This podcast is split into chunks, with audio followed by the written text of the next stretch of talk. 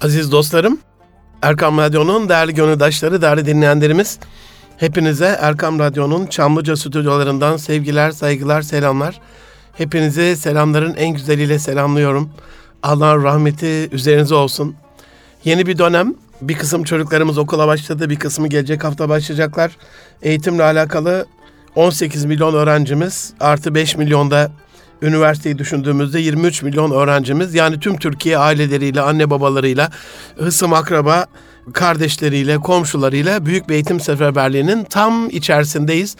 Tatlı bir telaş, formalar, çantalar, kırtasiye ürünleri, e, kıyafetler, ayakkabılar derken eğitimin fiziksel kısmıyla alakalı işler kendi seyrinde, pazarda, piyasada, çarşıda devam ederken acaba ruhsal, bilişsel, duygusal kısmıyla alakalı neler oluyor? Bu hafta kısmet olursa biraz ona değinmek istiyorum. Biliyorsunuz geçen hafta e, Sayın Milli Eğitim Bakanımızın, Ziya Selçuk Beyefendinin liderliğinde Eğitim iki bin yirmi üç bulma toplantısı yapıldı. Bu toplantının gelişimimiz açısından, başarımız açısından tam sonuçlarını değil ama sanki o bulma konferansındaymışız ve bakanlıkça hazırlanan o yedi maddelik e, unsurlara size de biraz böyle koçluk yaparak, aynı zamanda koçluk biliyorsunuz bir soru sorma sanatı, değişik sorularla hem bilgi aktarmak hem de sizin de sanki bu bulma konferansına, toplantısına katılmışlığınızı size hissettirmek adına katkılarınız olursa, sunacağınız bilgiler olursa, paylaşacağınız bilgiler olursa bunu Sayın Bakanlığımıza iletmeniz adına bir program hazırladım sıcağı sıcağına. Dolayısıyla Münir Arıkan'la Erkam Radyo'da Nitel İnsan programı iki bin yirmi üç eğitim bulma konseptiyle, konusuyla başlıyor efendim. Yeniden programımıza hoş geldiniz. Can dostlarım, geçen haftaki toplantıda nasıl bir müfredata ihtiyacımız var? Ee, bir numarada bu müfredat öğrencilerimize hangi becerileri kazandırmalı? Buna çözüm arandı. Nasıl bir öğretmen istiyoruz? İkinci numarada, ikinci maddede buna bir miktar çözüm arandı. Üçüncü maddede kaliteli bir eğitim için nasıl bir okul ortamı oluşturmamız gerektiğine odaklanıldı. Dördüncü maddede ülkemizde bölgeler arası eğitim farklılıklarını, bu eğitim farklılıklarını, eğitim uçurumlarını diyelim, gidermek için ne tür önlemler alınmalıya değinildi. Beşinci maddede öğrenci seçme ve yerleştirme sınavları nasıl olmalıdır'a değinildi. Altıncı maddede eğitim sisteminde izleme, değerlendirme, ölçme, denetim ve öz denetim mekanizmaları nasıl olmalıdır'a bir, bir miktar değinildi. Ee, ve son olarak yedi numarada, yedinci maddede eğitimimizde kültür, sanat ve spor etkinliklerine nasıl yer vermeliyiz'e e, cevap aramaya çalışıldı. Şimdi öncelikle toplantının ismiyle başlamak gerekirse e, genellikle arama konferansı denir. Şeref Oğuz abim, kulaklarını çınlatalım buradan, şu anda Çin'de e, Çanakkale iki bin on beş köprümüzün testlerinin, bir üniversitede rüzgar testlerinin bilimsel şeylerine katılıyor, e, deneylerine. E, Ulaştırma Bakanımızla beraber. Buradan e, o uzak diyarlardaki dostumuzun kulağını çınlatalım. Münir'cüm, aradığımız yeter, artık bulalım demişti. Abi bir arama bulma e, toplantısı ya da arama t- toplantısı yapsak belediye olarak, e, danışmanlığını yaptığımız, yürüttüğümüz belediyelerle ne dersiniz diye sorduğumda, yani bulma kastıyla olursa e, katılırım demişti. Demek ki onun da katkısının olduğu bir şey hissediyorum. Toplantı boyunca paylaşımları, katkılarıyla da zaten onu hissettirdi. E, dolayısıyla ismini her şeyden evvel önemsiyorum. Biz genellikle e, Batı'nın kullandığı terminolojiyi genellikle kullanan kişileriz. Kendim adına söylüyorum. Hani kişisel gelişim konsept olarak e, tasavvufta kemalat konseptini, terminolojisini, kelimelerini kullanmıyor. E, dolayısıyla e, yüzyıldır Batı'dan geldiği şekliyle itirazımız yok. Yani e, bilimse, ilimse, Çin'de bile olsa utlubul ilme ve lebessin, Çin'de bile olsa alacağız ama bizim de kendimiz literatür geliştirebiliyor olmamız lazım. İşte beyin fırtınası, arama konferansı, işte vizyon toplantısı, vision, görüş biliyorsunuz demek aynı zamanda. Bütün bunların içerisinde ismin bu şekilde konmuş olması, yeter artık aradığımız bulalım konseptiyle, bunu çok önemsiyorum. Twitter'dan da paylaştım. Sayın Bakanımızın Bağ filmindeki Yusuf'un o okuma sahnesindeki o e, iç parçalayıcı sahneyle başlayıp Yusuf'un hakkını vermemiz gerek demesini önemsiyorum. Sadece Yusuf'ların değil, Yusuf'u yetiştiren Yakupların da hakkını, Yusuf'un değil Yusuf'ların da hakkının verilmesi gerektiğini gerçekten çok önemsiyorum. Dolayısıyla Bağ filminde bu vesileyle yeniden izlemenizi size tavsiye ediyorum. Aziz dostlarım, bir numarada iki bin yirmi üç bulma toplantısının bir numaralı gündeminde yer alan nasıl bir müfredata ihtiyacımız var, bu müfredat öğrencilerimize hangi becerileri kazandırmalı konusunda size bir düşün, düşünceye davet ediyorum sizi ve bir düşünme seansı tavsiye ediyorum. Lütfen bir düşünün. Bir herhangi bir ile gidiyorsunuz, herhangi bir ülkeye gidiyorsunuz. Karnınız aç ve yemek istiyorsunuz. Şimdi tanımadığınız yerde bilmiyorsanız menüye bakarak işte pilav gördüğünüz yerde, kebap gördüğünüz yerde, döner gördüğünüz yerde büyük ihtimalle hemen onu seçeceğinizde eminim. Salata gördüğünüz yerde, ayran, yoğurt gördüğünüz yerde, bir karnıyarık, bir musakka gördüğünüzde, yani bizim milli yemeklerimizle alakalı eğer menüde bir şey gördüğünüzde hemen onu tık tık tık açlığınıza ve damak lezzetinize göre seçeceğinizden eminim. Yabancı bir ülkede, bize yabancı bir ülkede bu normal. Peki Türkiye'de böyle mi? Kendi ilinizde, kendi bölgenizde öyle mi?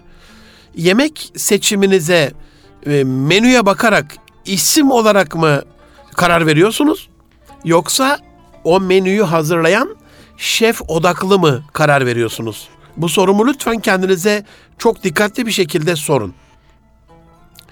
Yani şöyle söyleyeyim, e, bulunduğumuz e, bölge Üsküdar, Çamlıca. Acaba buraya kuru fasulye yemeye geliyor musunuz? Hani firma ismi vermeyelim ama Bağcılar'da var bildiğim kadarıyla. E, bütün İstanbul'un oraya gittiği çok güzel bir yer. E, işte Çamlıca'da var, e, başka yerlerde de var. E, illa burada değil ama hani menüsünde kuru fasulye olan her yere gitmiyorsunuz. Döner yerken Asya tarafındaysanız belli yerlere, Avrupa tarafındaysanız belli yerlere gidiyorsunuz. Kebap yerken yine hakeza, et yerken hakeza.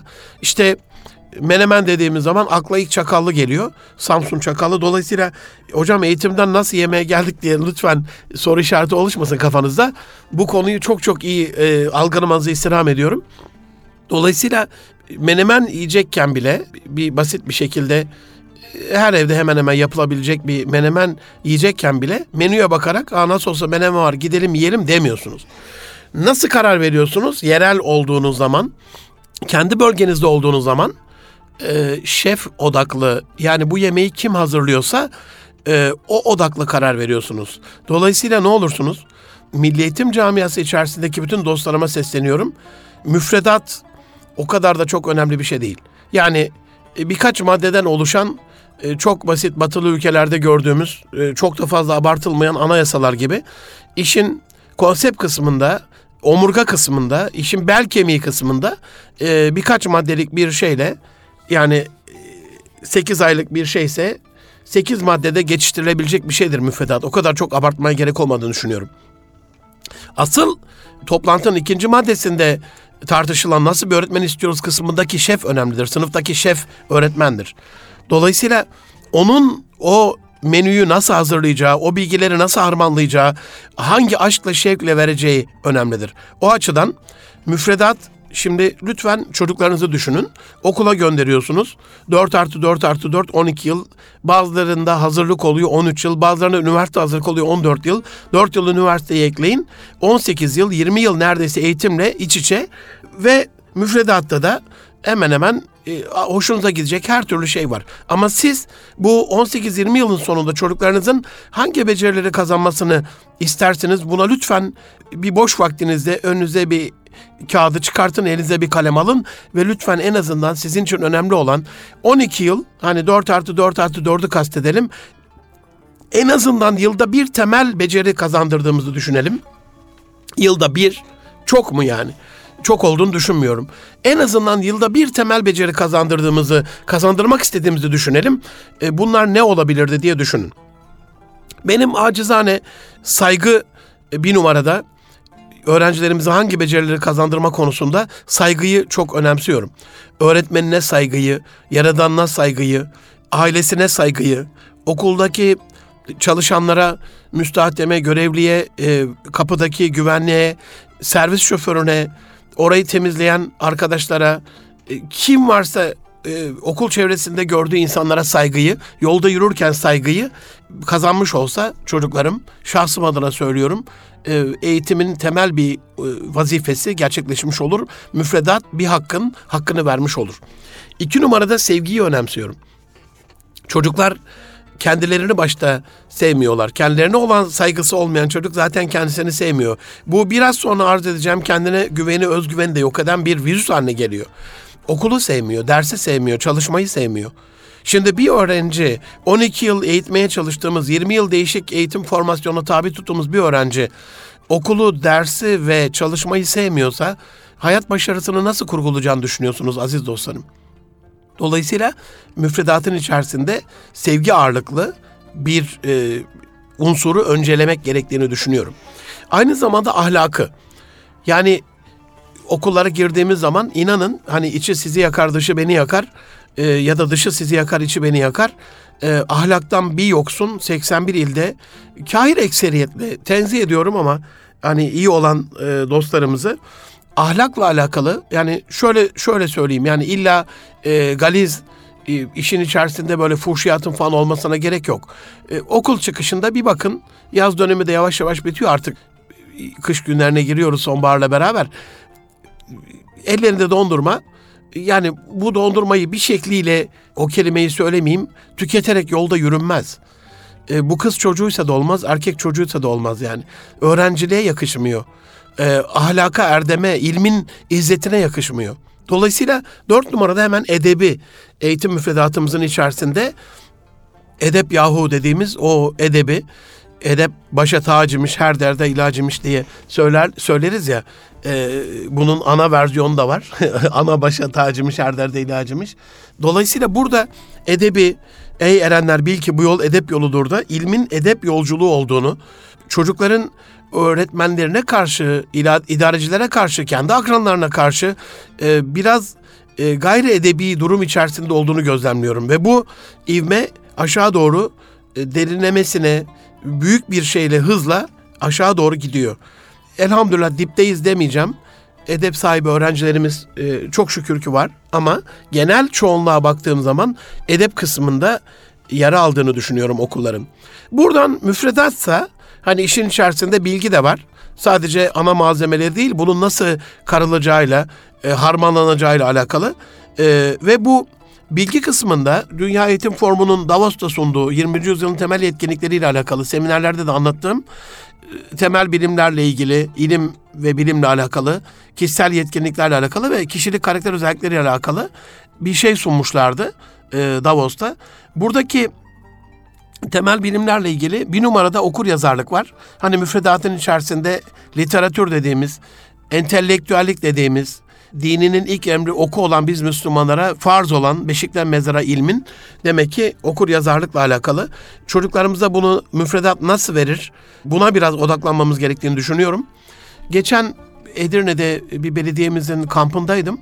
Yaklaşık iki yüze yakın, üç yüze yakın öğrenci arkadaşımıza matematiği iyi olan kimler var dedim. İnanın dört ya da beş el kalktı. iki numarada matematik var.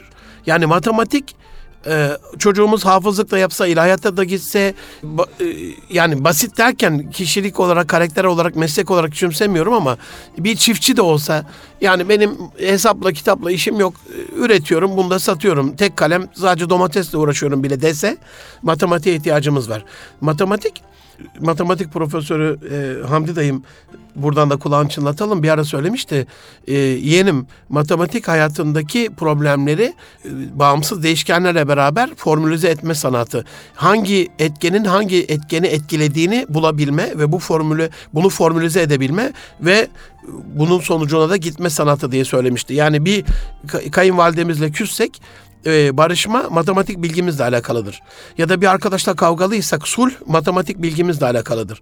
Ya da hayatımızda işler yolunda gitmiyorsa bu matematikle alakalıdır. İnanın, e, matematiğe biraz daha ağırlık verilmesi gerektiğini e, düşünüyorum.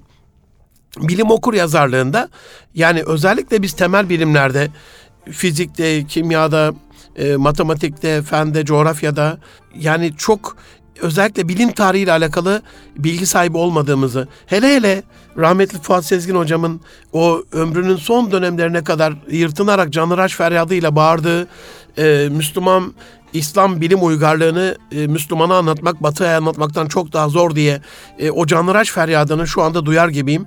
E, buradan da ruhu şad olsun diyorum. Bir Fatiha'mızı inşallah gönderelim programdan sonra. Bilim okur yazarlığı, bilim tarihinin özellikle bizim kadim medeniyetimizde nasıl bugünlere geldiğini, ilmin namusunu, bilimin namusunu, e, bunun tarihsel seyrini, kronolojik seyrini, e, insanlığın bugüne nasıl geldiğini çocuklarımıza basit bir şekilde müfredatın vermesi gerektiğini düşünüyorum.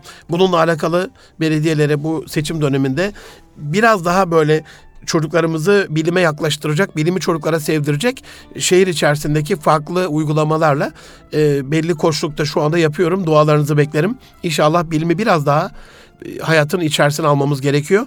Bilgisayar okuryazarlığı, bilgi işlem dediğimiz, I T dediğimiz, bilim ve teknoloji dediğimiz unsurların biraz daha böyle hayatımızın içinde olduğu bir meslek söyleyin ki içinde teknoloji olmasın can dostlarım. Böyle bir şey artık yok. Neredeyse hayatımızdaki her alanda e, bilimin, teknolojinin, işin içerisinde bir yazılım ve donanımın olduğu bir dünyayı yaşıyoruz şu anda.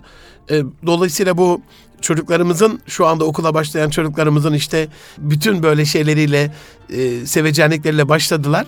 E, Amerika'daki bir çalışmada Ee, birkaç yıl önce, iki bin on beşti galiba, ilkokula başlayan çocukların üniversiteden mezun olduklarında yüzde altmış beşinin hayatlarında hiç duymadıkları işlerde çalışıyor olabilecekleri hesaplanmış, öngörülmüş.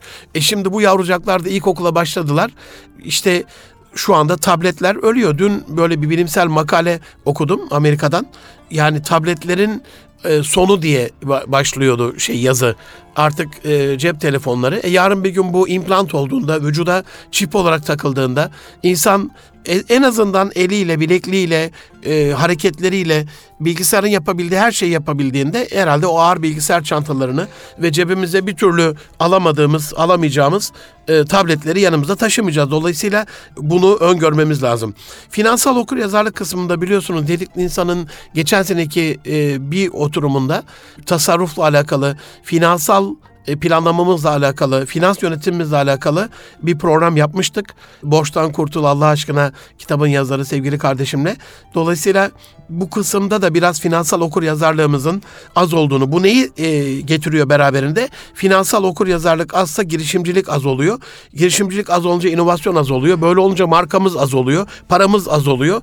Dolayısıyla bu döviz oyunlarında bize e, yapılan kataküllelerde, Ali Cengiz oyunlarında başımızın daha dik olması, sadece söylemle değil eylemle desteklenmesi gerekiyor. Ama eylem kısmında biraz zayıf kalıyoruz. Finansal okuryazarlıkla alakalı müfredatın içerisinde mutlaka ilkokuldan, anaokuldan başlayarak çocukları bu işin içerisine belli oyunlarla, belli deneylerle, belli projelerle alan bir yaklaşım gerektiğini düşünüyorum. Ve kültürel okuryazarlıkta da hani kadim medeniyetimizin en önemli özelliği Anadolu kültürü deriz mesela. Anadolu Eren deriz. Bazıları bunların okur yazar bile değildir. Anadolu'daki gönül erenlerinin. Yani Aşık Veysel'e baktığınız zaman mesela nedir? E, Tapduk Emre'nin kapısında ona odun getiren on beş yirmi yıl e, onun hizmetlerini gören bir şeydir yani. Yarendir, bir erendir. İlla şimdi bakıyorum ben üniversitelerin böyle kallavi kallavi ünvanlı işte başkanları, rektörleri, ne bileyim dekanları, profesörleri, kartvizitte yer kalmıyor ünvan yazacak. Şurada bilmem ne. Hele özgeçmişlerini okuduğunda aman Allah'ım.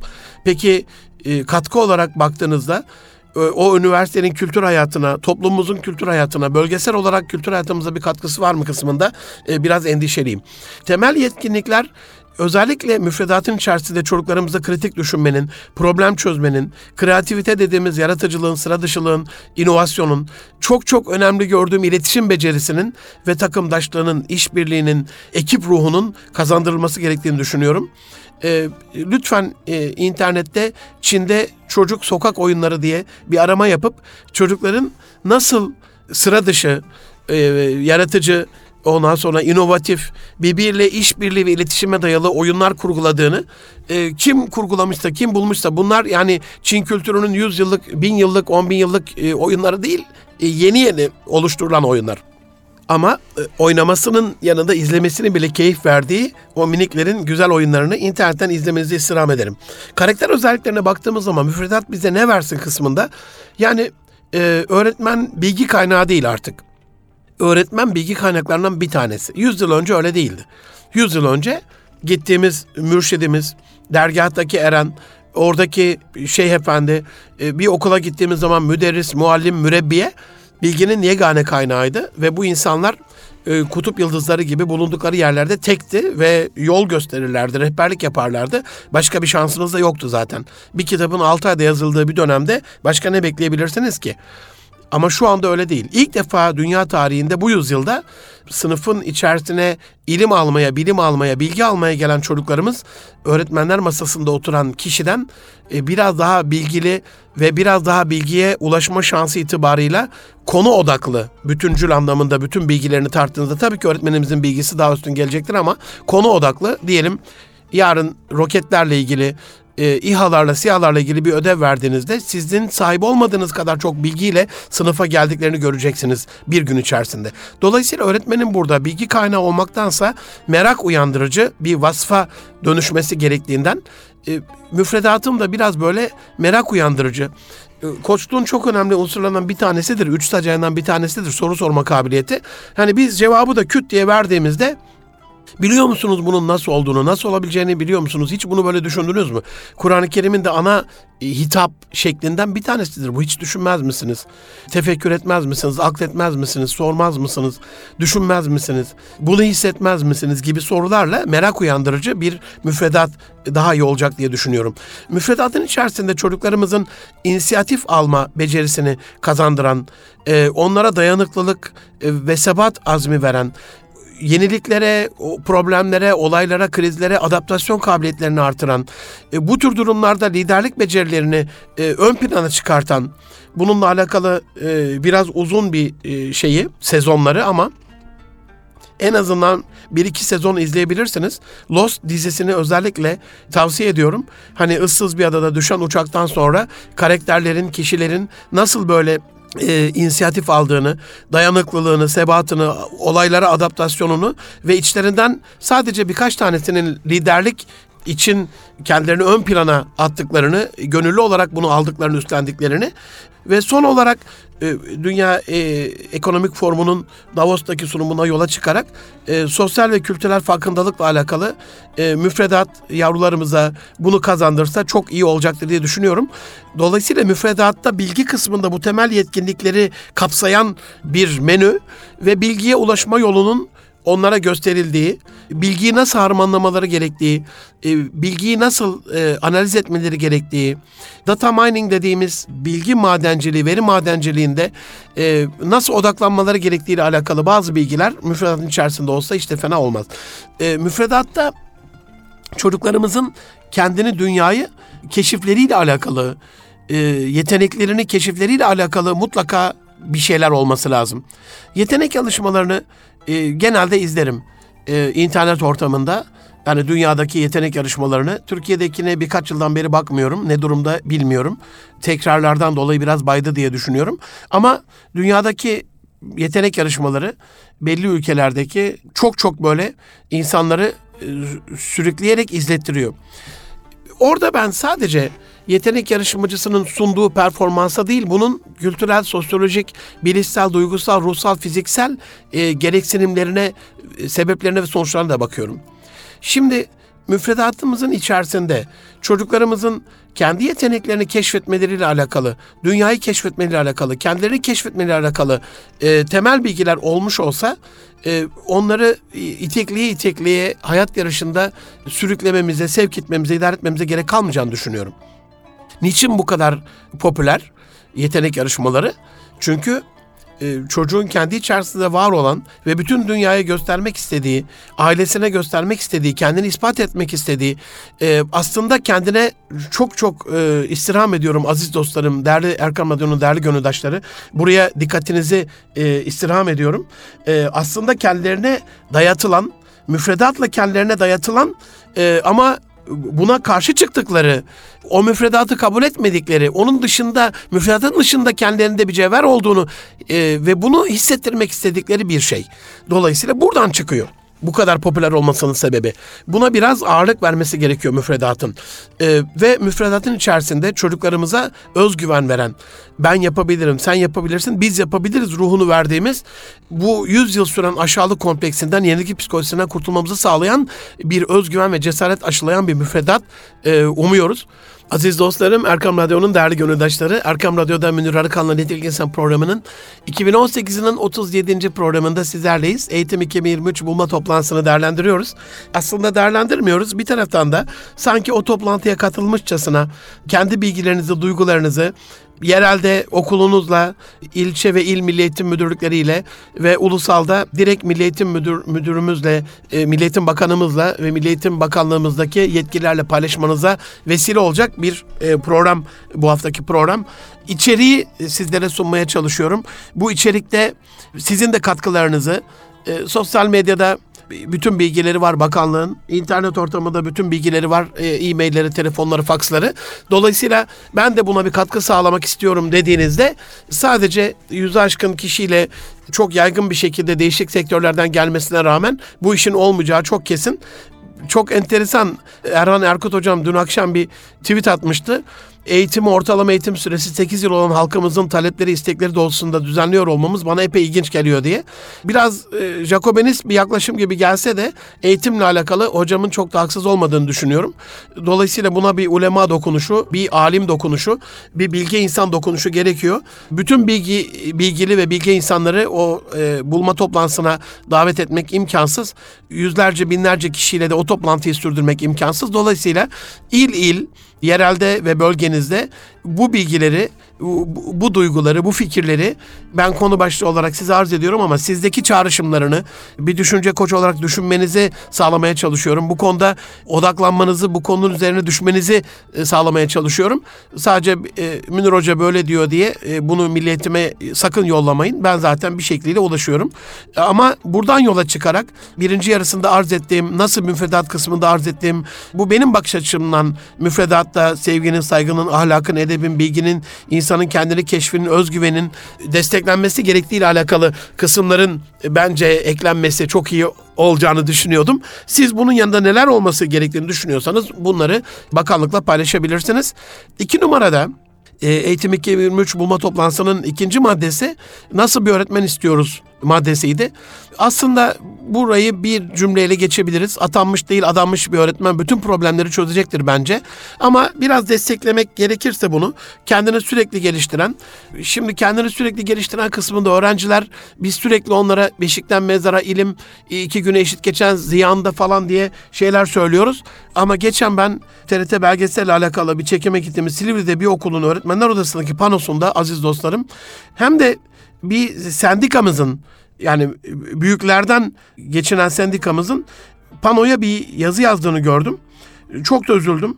Performansa, sınava hayır yazmıştı afişlerinde. Dolayısıyla hani bilmiyorum benim benim benim yüreğim, benim gönlüm bu şekliyle e, performansa, sınava hayır.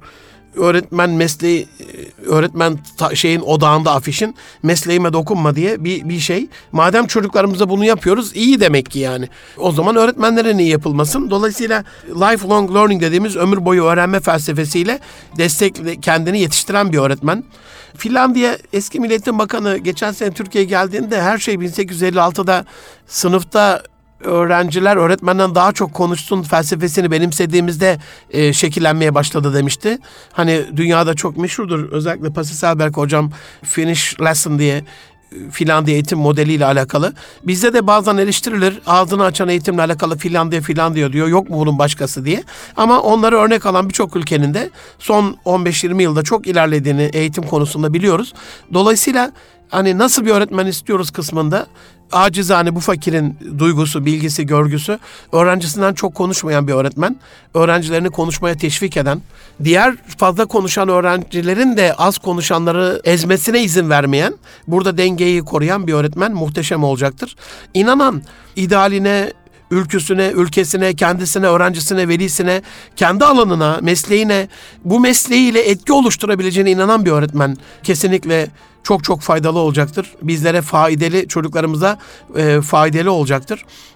merakı zirvede tutabilen bir öğretmen, her gün yeniden hazırlanan, kendini güncelleyen, bir yıllık, iki yıllık, beş yıllık, on yıllık eskimiş bilgileriyle değil, yarın sabahki sunumuyla alakalı son bir gözden geçirmeleri bir gün önceden, bir hafta önceden yapmayı kafasına koyan, bununla alakalı arkadaşlar istişare eden, geçen bir Bakırköy'deydi galiba, üç Türkçe öğretmeni, hocam biz aynı zümrede üç öğretmeniz. Siz bu paylaşım falanı anlattınız. Biz ağlayarak yanınıza geldik. Biz birkaç yıldan beri bilgilerimizi bu kendi zümremizde bile birbirimizle paylaşmamışız diye üç tane hanımefendi, hoca hanımı buradan minnetle yad ediyorum. Kulaklarını çınlatıyorum. E, dolayısıyla istişare edip paylaşan, o paylaşımın sonucunda kendi bilgisini de yenileyen, güncelleyen bir öğretmen. Tarihteki ve günümüzdeki büyük öğretmenleri modelleyen, tabii bunu söylediğim zaman tarihteki ve günümüzdeki büyük öğretmenleri tanıyan demem lazım. Soruyorum ben öğretmen arkadaşlara, ne olur beni dinleyen, şu anda sesimizi duyan can dostlarım, ülkemizin geleceğini şekillendiren e, o bilge gönüller alınmasınlar ama inanın seksen bir ildeki seminerlerimde dünyayı değiştiren, her yıl işte Dubai Emiri'nin ortaya koyduğu e, Global Teacher Prize'da Warke Foundation'ın bir milyon dolar ödül verdiği, en azından son dört yılın, son beş yılın birincilerini bile öğretmenlerimizin tanımadığını gördüm. Olmaz can dostlarım. Yani öğretmen tarihteki ve günümüzdeki de- büyük değişimleri başaran büyük öğretmenleri tanımazsa, onların ana karakterlerini, kişiliklerini, ahlakını, edebini, bilgisini, bilgeliğini modelleyemez. Okuyan, günlük olarak okuyan bir öğretmene ihtiyacımız var. Elinde sürekli kitabı dolaştıran, o kitaptan alıntıları açıp sayfa sayfa çocuklarıyla günlük, saatlik, dakikalık paylaşan bir öğretmene ihtiyacımız var. Dünyayı gezen. Dünyayı gezen deyince, geçen bir okulda, bir özel okuldaki seminerimde, öğretmen seminerinde söyledim. Arkadaşlar dedim, aylık olarak yüz lira bir öğretmen için çok büyük bir para mı? Size güzel bir proje söyleyeceğim. Hayır hocam dediler. Büyük bir para değil, yani bunu ayırabiliriz. Eğer proje güzelse. Proje güzel dedim, hiç merak etmeyin. Eğer dedim siz yüz lira ayırsanız bin iki yüz lira yapar. yüz lira da okul ayırsa sizinle alakalı iki bin dört yüz lira yapar. iki bin dört yüz lirayla toplu alımlarda bir hava yoluyla anlaşarak e, okulun öğretmenleri her yıl bir ülkeyi gezebilirsiniz. Bir haftalık çok rahatlıkla bir ziyaret yapabilirsiniz. Ba- bazı durumlarda birkaç ülke de gezebilirsiniz. Hani Belçika, Fransa, Hollanda böyle e, üçlü olarak e, lokal anlamda gezilebilecek yerler ya da İtalya'ya gitmişken İsviçre, Fransa ve Almanya'yı, o e, sınır bölgesini içine alan bir gezi, bir tur düzenlenebilir. Hocam olur ama falan filan dediler, kaldı öyle. Şimdi ben okulların şu açılış döneminde bütün eğitim gönüllülerine ve Milli Eğitim Bakanlığı'na sesleniyorum. Öğretmenlerimiz dünyayı gezemiyor, dünyayı göremiyor. Birçok ayet-i kerimede gusiru emriyle, yani yeryüzünü, dünyayı gezmemizle, dolaşmamızla alakalı yapılan emirler boş yere olamaz. Bütün dünyanın, özellikle Japon eğitim modelinde, Amerika'dan ta Kanada'ya varıncaya kadar, İngiltere'ye, Avrupa'ya varıncaya, Afrika'ya varıncaya kadar yüz yıl boyunca gezmeleri, hatta son altmış yılda gezmeleri, gördükleri güzellikleri ülkelerini taşımaları ve bununla büyük bir Japon diriliş hamlesini başlatmaları boşuna değil. Okullarımıza seslenmek istiyorum. Bir okul yıllık olarak üç bin TL öğretmenine bütçe versin. Desin ki biz öğretmenlerimize, bu üç bin olur, beş bin olur öğretmen başına e, ama okula külfet olduğunu düşünmüyorum. Öğre, öğrencilerle alakalı nasıl ki Milli Eğitim Bakanlığı şu anda bir teşvik veriyor, öğretmenlerle ilgili de bu teşvikin verileceğini düşünüyorum. Aziz dostlarım, sesim gür çıkmıyor, her yere ulaşmıyor. Bu konudaki desteklerinizi istirham ediyorum. Bu sesi duyuyorsanız siz de bundan mesulsünüz. Ne olursunuz bu projeme destek olun. Okullarda bunu öğretmenlerimize söyleyin. Onlar okullarına talep etsinler. Okullar Milli Eğitim'e talep etsin. Milli Eğitim e, devlet büyüklerimizden talep etsin. Belli bir bütçe oluşturulsun. Bununla alakalı S T K'lar, e, sivil toplum, vakıflar, dernekler bir seferberlik hamlesi başlasın. Dolayısıyla iki bin on sekiz iki bin on dokuz öğretim döneminde, eğitim öğretim döneminde üç bin TL'lik bir bütçeyle bir okul desin ki benim okulumun en büyük özelliği, ben her yıl birkaç ülkeyi öğretmenlerime dolaştırıyorum. Sonra dört yıl içerisinde bakın bakalım o okul ne hale geliyor. Ben sizi temin ederim, oraya keşfe açık, keşfetme arzusuyla dolu, merakı zirve yapan, kendini güncelleyen, gelişime açık, dünyayı okumaya çalışan, algılamaya çalışan, takip etmeye çalışan ve onu geçmeye çalışan gönülleri gelişim aşkıyla, ışığıyla dolu öğretmenler oraya akın akın geleceklerdir. Kelebeklerin böyle bir ışığa üşüşmesi gibi o okulun öğretmen problemi birkaç ay içerisinde çözülecektir. Ondan sonrasında da bu gezilerin yapıldığını düşünün. İnşallah e, böyle bir öğretmen bizim eğitim sisteminde dünyayı tanıyan ve bilen, ben de işte geçenlerde İngiltere'deydim diye konuşmasına başlayıp büyüklük taslamak adına değil ama bakın arkadaşlar bu İngiltere'de bir ilkokulda çektiğim bir resim diye slaytına onu yansıtan, işte Hindistan'dayken öğretmen arkadaşlarla yaptığım bir toplantıdaki sunumum diye kendi görüntüsünü orada paylaşan, videosunu izleten bir öğretmenin etkisinin çok daha kalıcı olacağını düşünüyorum. İleriki dönemlerde bunun öğrenci ayakları da, öğrencilerle ilgili projesi de yapılabilir. İnşallah. Onun için öğretmenden başlasak yeterli olur. Üç numarada iki bin yirmi üç eğitim bulma toplantımızın üçüncü maddesi kaliteli bir eğitim için nasıl bir okul ortamı oluşturmalıyız kısmıydı. Ben acizane bu fakir, ben demek de uygun olmadı ama yıllardır şunu savunuyorum. Özellikle son on beş yirmi yılda okullara yapılan bu astronomik yatırımları gördüğümde yüreğim parçalanıyor. Hocam nasıl bir eğitimcisin, okullara yapılan yatırıma nasıl yüreğin parçalanır demeyin. Parçalanıyor dostlarım. Benimle aynı fikirde olmayabilirsiniz. Keşke çadır yapsaydık. Büyük, yalıtımlı, güvenlikli, ısıya, sıcağa, soğuğa dayanıklı güzel bir çadır yapsaydık sadece. Prefabrik büyük bir depo gibi bir hangar yapsaydık keşke. Böyle şişme halı sahalar, spor salonları oluyor. Keşke öyle bir şey yapsaydık yani. Sadece güvenliği sağlanmış, böceğe karşı, işte sineğe karşı, e, haşerata karşı çocukların güvenliği, sıcağı, soğuğu ayarlanmış temiz bir ortam. Keşke çadır olsaydı.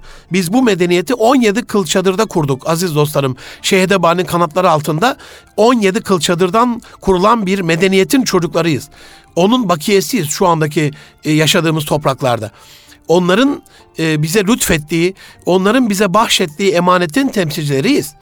Dolayısıyla bence nasıl bir okul ortamı falan derken, nasıl bir okul derken okula yapılan yatırımı öğretmene yapsın Milli Eğitim Bakanlığı, dört sene sonra uzaydayız. Yani çadırda yaptıysak dünyanın en kaliteli eğitimlerini yine yaparız. Yine yaparız. Yani ama nasıl bu toplantının e, okula değinmeden yapılmasını da düşünebiliriz. Çünkü bir kere beş yıldızlı bir otelde yapıldı. Bazı eleştirilerim de oldu. Sosyal medyadan paylaştım. E, keşke hani bizim medeniyetimiz, uygarlığımız adına bir toplantıysa bu, beyin fırtınası değilse, brainstorming değilse, bunun adını da Türkçe koyup Eğitim iki bin yirmi üç bulma toplantısı dediysek, keşke beş yıldızlı bir otel yerine, ismini de zikretmeyeyim buradan, reklam olmasın, e, bize ait bir mekanda yapsaydık keşke. Bir kır düğünü yaparlar ya, böyle kır düğünü gibi eğitim düğünü yapsaydık keşke. Kırda toplansaydık. Büyük bir çadırın, büyük bir otağın altında. Öyle düşünüyorum yani. Dolayısıyla beş yıldızlı otelde yaptığınız zaman mekan öncelikli hale geliyor. Ama eğitimde mekanın bir önemi yok. Temiz ve havadar olsun. Hatta şu anda, şimdi ben böyle söylerken aziz dostlarım, yani haklısınız. Ama insan bazı şeyleri takip etmediği zaman İlk defa duyuyorsa eleştirel bakıyor. Ya Münir Hoca da ne diyor? Ne demek okula yapılan yatırım olmasın? Hayır, ben şöyle diyorum. Okula yapılan yatırımı on yıl öğretmene yapalım. Ondan sonra zaten e, göreceksiniz. Uzaydayız yani. Dolayısıyla şu anda dünyadaki eğitim konsepti içerisinde derslerin, müfredatın yüzde kırkının outdoor etkinliği, dışarıda, doğada yapılmasıyla alakalı bir felsefe yönetlenmiş durumda. Demek ki mekanın eğitimde bir önemi yok. Yani sınıfın, okulun bir önemi yok. Dışarı daha etkiliyse temiz havadar olsun. Doğada yapsak keşke. Yani normal alıp çocuklarımızı, tabii sıcağa soğuğa karşı bu şeyleri gözeterek, bu şartları gözeterek yaptığımız bir eğitim iki kat daha kaliteli olacaktır.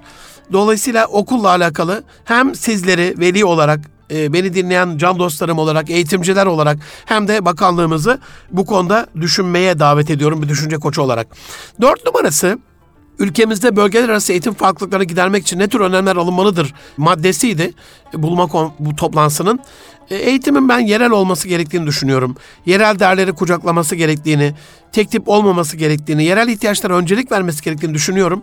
Ama seksen bir ili karış karış dolaştığım ülkemizde de yerel değerlere asla ve asla değer verilmediğini, bunun desteklenmediğini, önemsenmediğini, müfredatın buna göre ayarlanmadığını, hatta müfredatı bırakın, yani okulun döneminin bile buna göre ayarlanması lazım. Yerel diyorsak biz, bölgeler arası farklılıklar diyorsak, en son Karadeniz'de Trabzon'da bir çay toplamaya gitmiştim. Bir seminer dolayısıyla Of'ta, Hayrat'ta.